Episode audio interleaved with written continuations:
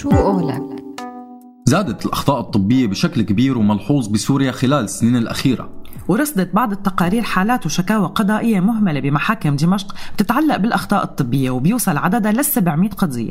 ومع غياب أي قانون بيجرم الطبيب يلي بيرتكب خطأ طبي فادح بتكون حياة المريض ضحية ببعض الحالات عمدت نقابة الأطباء بكثير من الحالات لتبرئة أطبائها من هذا النوع من القضايا. وهلا رح ينضم لنا ضيفنا الدكتور بشار فرحات لنتحاور معه عن الموضوع وأبعاده وتأثيره. أهلا وسهلا فيك الدكتور بشار فرحات ضيف عزيز على برنامج من سيرة لسيرة عهوى راديو سوريالي. أهلا وسهلا فيك دكتور بشار. أهلين همام يا هلا. يا هلا. آه مؤخرا آه كثير الأخطاء الطبية بسوريا بالمناطق يلي تحت سيطرة النظام آه انتشرت بشكل كثير كبير وراح آه، ضحيتها عدد مو قليل من الناس. برأيك هل الوضع الراهن للبلد له علاقة بازدياد الأخطاء الطبية بهالشكل دكتور؟ أكيد هلا بالاساس أنا بظن بالنظام الطبي بسوريا في أخطاء كثير كثير كبيرة ومتعددة وعلى كف كافة المشافي على مستوى أطباء عيادات مشافي بس ممكن هلأ الظروف الحالية تكون فاقمت. هي القصص بغياب المحاسبة الحقيقية يعني إذا كان في قبل محاسبة نسبية هلأ ما في أبدا. ويمكن الضغط المادي الموجود على المشافي وعلى الإمدادات الطبية يمكن هذا كمان يسبب زيادة بهي الأخطاء. تمام. طيب بشار بتحكي لنا شوي شو هي أشهر الأخطاء الطبية اللي هلأ عم تصير مؤخرا بالبلد بالفترة الأخيرة؟ الحقيقة بظن آه، أغلبها هي الأخطاء بتصير على مستوى المشافي. شيء له علاقة باهمال وتقصير بعلاج أو تشخيص مرض معين. هلأ معظم الأخطاء بشكل عام بعالم الطب على مستوى العالم بتصير على مستوى التشخيص والعلاج. ما عدا ممكن ندخل هلا شوي ثاني بإجراءات اعقد إذا في جراحة وكذا. فموضوع التشخيص والعلاج ممكن يكون في سوء بالتشخيص تقصير بالإجراءات اللي ممكن تساعد التشخيص. نعرف إن المريض بيدخل على المشفى وعن الطبيب عم يشكي من شيء معين فببلش الطبيب يسأله عن أعراض تبعه ممكن يضطر يعمل استقصاءات معينة آه، لحتى يحط تشخيص معين. المرحلة اللي بعدها بتكون العلاج.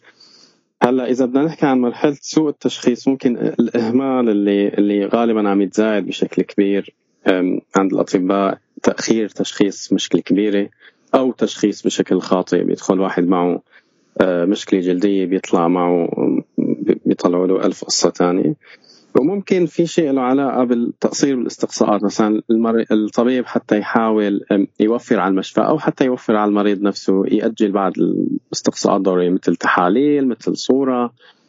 واللي هي كثير بتساعد بالتشخيص يمكن هذا الإهمال بحد ذاته يؤدي لنتائج كارثية. هلأ في إذا بدنا ندخل بقى بعدين بقصة الجراحة والأخطاء بتصير أثناء العمليات الجراحية هي كمان طبعا بحث كثير طويل هلأ بنحكي أه هلأ أه بدي أسألك بشار مين المسؤول عن وقوع هي الأخطاء الطبية؟ اللي أحيانا عم بتكون حياة المريض ضحيتها. هل هو الطبيب؟ هل هو المشفى؟ القوانين؟ الأنظمة؟ الحقيقة هلأ هو كل قصة لها تفاصيلها ولا مشاكلها مين مين بدأ بالخطأ ولا ممكن الخطأ يكون على أي مستوى بالكادر الطبي بدءا بالفني للممرض أو الممرضة للطبيب للمشفى بحد ذاته. النظام الصحي بكل بلد أحيانا بيكون مخطئ. فهي للأسف عنا ما كتير في نظام محاسبة نظام يدقق على وين وقع الغلط ويتحاسب. ما فينا نقول إنه دائما الأطباء هنن السبب ما فينا نقول دائما والله الممرضين هنن السبب لا. غالبا أحيانا بيتوزع الخطأ على كافة المستويات وبيندرس في شيء اسمه أخطاء مقصودة أخطاء غير مقصودة حسب. فما فينا نحدد تماما مين المسؤول كل قصه لها تفاصيلها ولكن بالنسبة للوضع بسوريا يلام النظام الصحي بشكل عام لأنه إذا أنت ما في نظام محاسبة للأطباء ما في نظام متابعة للمرضى وحالاتهم فهذا بيفتح مجال حتى للأطباء المنضبطين والملتزمين وللطاقم الطبي كله بصير في تسيب وبصير في إهمال وبصير في هاي الأخطاء المتراكمة. طيب آه، سؤال آه، دكتور بشار آه، بالنسبة لنقابة الأطباء شو دورها بالسيرة عنا بالذات بسوريا؟ هلأ النقابات على على مستوى العالم هي ابدا مو هي مسؤوليتها، النقابة بالعموم مفهوم نقابه هي هو المؤسسة اللي بتجمع الأطباء وبتدافع عنهم بوجه المؤسسات الثانية بوجه الدولة أو بوجه إدارة المشفى تبعهم إذا عم تحاول. فنقابة الأطباء بالتحديد مو هي مسؤوليتها. آه، مسؤوليتها هي تدافع عن الأطباء تحاول تحفظ لهم حقوقهم وتعمل أي شيء ملزم لهم هلأ مثلا في بلدان أوروبية كثير عم نشوف نحن في شيء اسمه مثلا ببريطانيا في شيء اسمه المجلس الطبي العام. هي عبارة عن مؤسسة مفصولة عن وزارة الصحة مفصولة عن نقابة الأطباء هي مثلا بتحاسب الأطباء وبتقيمهم بتشوف هذا الطبيب مناسب أو لا وإذا عمل غلط بيتحاسب عليه إذا مقصود أو لا. ولكن بسوريا في غياب لهيك مؤسسة يعني المؤسسه المسؤولة عن كل القصص الطبيه بسوريا تقريبا هي وزارة الصحة. ووزارة الصحة ما فيها هيك بنية تحاسب الأطباء أو تدور على الأخطاء الطبية تمام طب شو الإجراءات المفروض المفروض تتاخذ بحق الطبيب اللي ممكن يرتك يصير معه هذا النوع من الخطأ فرضا إذا كان آه، مقصود أو غير مقصود ومين الجهة المسؤولة عن هاي المحاسبة بسوريا؟ تمام هلأ بالعموم بالممارسات الطبية الأخلاق الطبية بيقول لك أي خطأ حتى لو مو مقصود حتى لو بريء تماما لازم يتخذ إجراءات بحق الطبيب لأن الموضوع مو لعبة. ويعني مو سهل ابدا يعني ما بصير ابدا نتهاون بهذا الموضوع حتى ولو كان خطأ غير مقصود. هلأ حسب مستوى الخطأ يعني ما فيني أنا حاسب طبيب وصف دواء غلط لمريض مثل طبيب نسي بقلب مريض مثلا مقص أو يعني هي حسب مستوى الخطأ الطبي بيتقيم بينشاف إنه هو هل هل هو مثل ما قلنا مقصود أو غير مقصود؟ هل هو ناتج عن إهمال؟ هل هو ناتج عن جهل؟ حسب حسب كل حاله بتندرس وبينحط آه، حسب حجم الغلط وحسب كمية. مثل ما قلنا تخيل إنه مريض عم يعمل عمل جراحي طبيب عم يعمل عمل عمل جراحي ونسي مثلا ملقط ببطن المريض. هي هي بتصير عن جد حقيقة ولا بس بالنكت؟ كثير نسمع فيها بنكت الأفلام بس أكيد بتصير. بتصير كثير نسيان أداة طبية أو مثلا شي كيلو قطن بقلب المريض أو متر شاش هدول أكيد بيصيروا وأكيد هي هاي مثلا خطأ ناتج عن إهمال.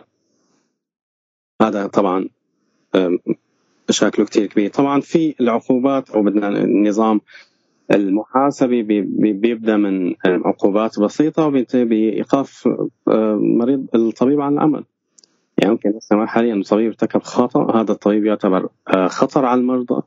فهذا الطبيب بيوقف عن العمل أو ممرض أو شو ما كان صفر. هو هذا الماكسيموم؟ هذا أكثر شيء ممكن يوصل له العقوبة؟ لا لا أكيد لا. أكيد إذا إذا في يعني إذا في تقييم لخطأ مقصود أو خطأ ممكن يدخل قانونيا بشيء اسمه جنايات. يعني ممكن يصير حبس ممكن يصير آه، عقوبات مالية إلى يعني أي نظام أي خطأ بيدخل ضمن خطأ مقصود أو متعمد أو خطأ كبير ناتج عن إهمال كبير هذا ممكن يدخل ضمن النظام القضائي بجنايات وقصص محاكمات وسجن وإلى آخره. طيب هي الإجراءات بشار اللي حكيت عنها هل يا ترى بيتم اتخاذها بالفعل بحالات وقوع أخطاء طبية؟ هلا عم نحكي عن سوريا أو عم نحكي عن لا أكيد عن سوريا بالوضع السوري. أنا بالحقيقة ما كثير معروفة هي للأسف يعني انت لما بتحكي عن نظام محاسبه طبي لازم يكون البلد بشكل عام فيها نظام محاسبة واضح وعادل ومسؤول. فأنت ما بتقدر تفصل الموضوع الطبي عن بقية القصص الثانية. يعني بصير قصص أكبر من هيك من سوريا وجرائم ومشاكل ما عم يتحاسبوا. ف أنا بظن الموضوع الطبي بسوريا مثل أي موضوع ثاني مرتبط بالواسطات والمحسوبيات. في ناس تتحاسب وناس لا. في ناس أصلا ما المرضى أصلا نحن ما عندنا ثقافة كثير شائعة ثقافة إنه مريض حس إنه تأثر بحقه فيروح يشتكي. كمان هذا الوعي عند الناس مو موجود. فأنا بظن ممكن تطبق بس مثل كل شيء بسوريا على ناس وناس وأكيد مو بشكل عادل وحقيقي. وما في أصلا هي اليات الاستقصاء ويحطوا انه والله هذا مريض ظلم ندور على القصة من على الجذوره مين عمل مين سوى مين غلط. فما في كل هالنظام للأسف موجود بسوريا. طيب طبعا. بشار هلأ مثلا بعمليات التجميل بيصير بعض الأخطاء الطبية اللي ممكن تصليحها. هدول الأخطاء آه، مين عم يكون المسؤول عن تصليحهم؟ هلأ هو في في في بال بالنظام العمليات الجراحية بشكل عام في شيء اسمه آه، توقيع المريض بيوقع قبل ما يعمل عملية جراحية بيوقع على ورقة إنه أنا مفوض هذا الطبيب ومستعد أتحمل أي مشكلة. ممكن تصير. هلا للأسف هاي القصة بتنوجد بكثير يعني بكل الانظمه الطبيه في العالم في في شيء اسمه موافقة على عمل جراحي بيعملها المريض. أه، ولكن بسوريا عم يتم استخدام بشكل خاطئ. طبعا المريض بيوقع إنه فوت والعوض على الله. شو ما صار معك ما لنا علاقه فإنه خلص أنا أخليت ذمتي الزلمة أو المخلوقة موقعين على كل شيء وخلص. فإذا صارت هاي الأخطاء أكيد الطبيب اللي عمل المشكلة هو مسؤول عن تصليحها بس المشكلة بهي القصص إنه أحيانا بتجرجر من غلط لغلط أكبر لغلط أكبر يعني أكيد أكيد إذا في نظام محاسبة في ممكن يصير تعويض مادي أه، الشخص المتضرر يعمله بمكان ثاني ولكن مثل ما قلنا لأنه الأمور ما كتير واضحة وما كتير نظام محاسبة دقيق فممكن تروح من كيس المريض أو ممكن الطبيب يحس بالمسؤولية ويصلح. اللي قرب طيب بهي الحالة دكتور بشار شو الاحتياطات اللي لازم المريض يتخذها ليتفادى إنه يصير معه هيك خطأ؟ أه خلينا نقول بسوريا وإذا كان لساتك مصر عوضوا على الله فننتقل على أوروبا لنشوف. أو بالأحرى بدي بس فوت عليكم مداخلة إنه إذا في نصائح يعني مباشرة إنه لازم واحد اثنين ثلاثة نعمل قبل العملية مثلا؟ أكيد. هلأ مثل لما عندنا مشكلة اختيار أول شيء اختيار الطبيب المناسب. ف ما بعرف شو الآلية الأدق بس أكيد يعني ندور على الطبيب اللي مختص أكثر يعني مثلا ما أروح على مثلا كل ما عمقت بالاختصاص بيكون أحسن. مثلا إذا عندي مشكلة حاسة أكبر من إنها تكون التهاب والدودة حب التهاب أمشي أكيد ما بروح على طبيب عام. وهون طبعا بتزيد. كل ما زاد كل ما قل معرفة الطبيب باختصاص اللي أنا بدي إياه كل ما زاد احتمال أخطاء. فأنا بدور على الطبيب اللي مختص أكثر واللي بيعرف أكثر عن الموضوع. آه القصة الثانية ما ما نستسهل أبدا آه أي إجراء ممكن يعتبر شوي أعلى من الطبيعي.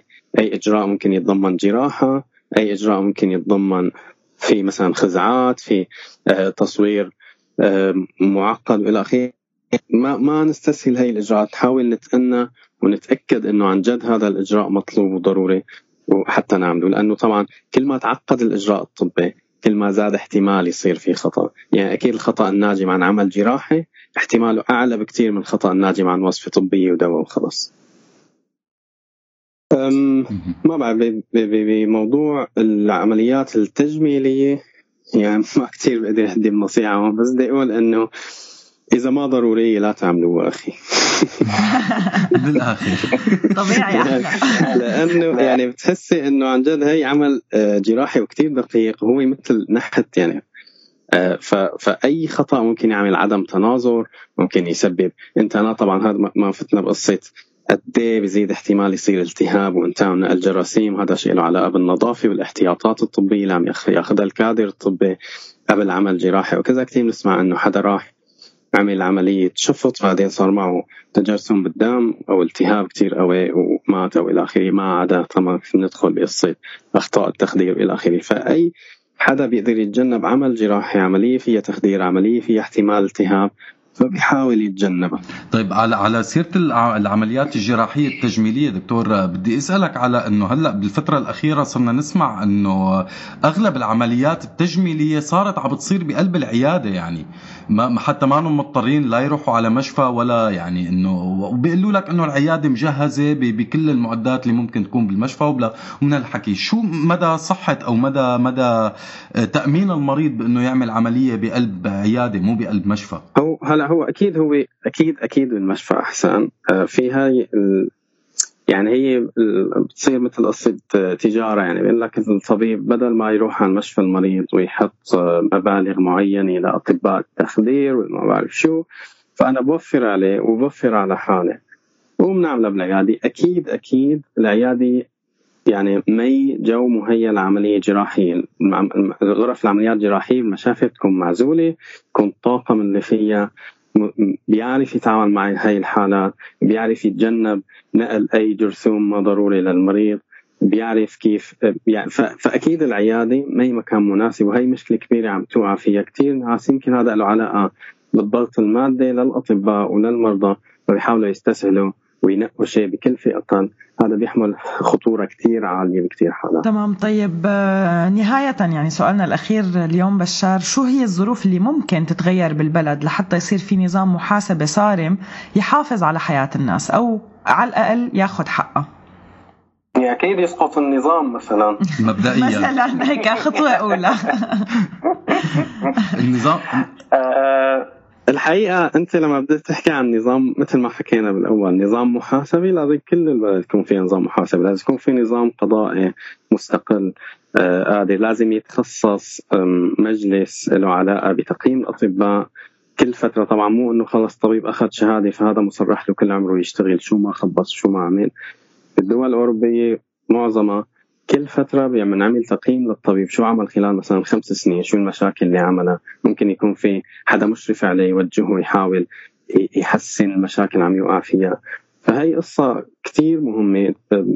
وجود نظام محاسبة للأطباء والطاقم الطبي بشكل عام تقييم لهم وضع الشخص المناسب في المكان المناسب وكل هاي القصص بنسمع عنها وللأسف ما عم نشوفها عم تطبق فعمليا نظام محاسبة عام بالبلد وبشكل خاص ممكن يتخصص جهة معينة بنية معينة هيكلية معينة ضمن وزارة الصحة تشرف على الطواقم الطبية وتقيمها وتحاسبها لما بتخطئ تمام.